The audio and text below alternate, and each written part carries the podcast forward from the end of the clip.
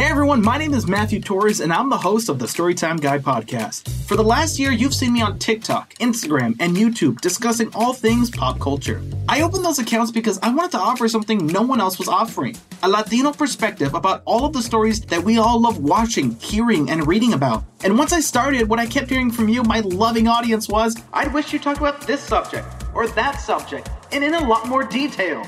So I called up Sonoro and started a podcast. You're welcome, and thank you for being here.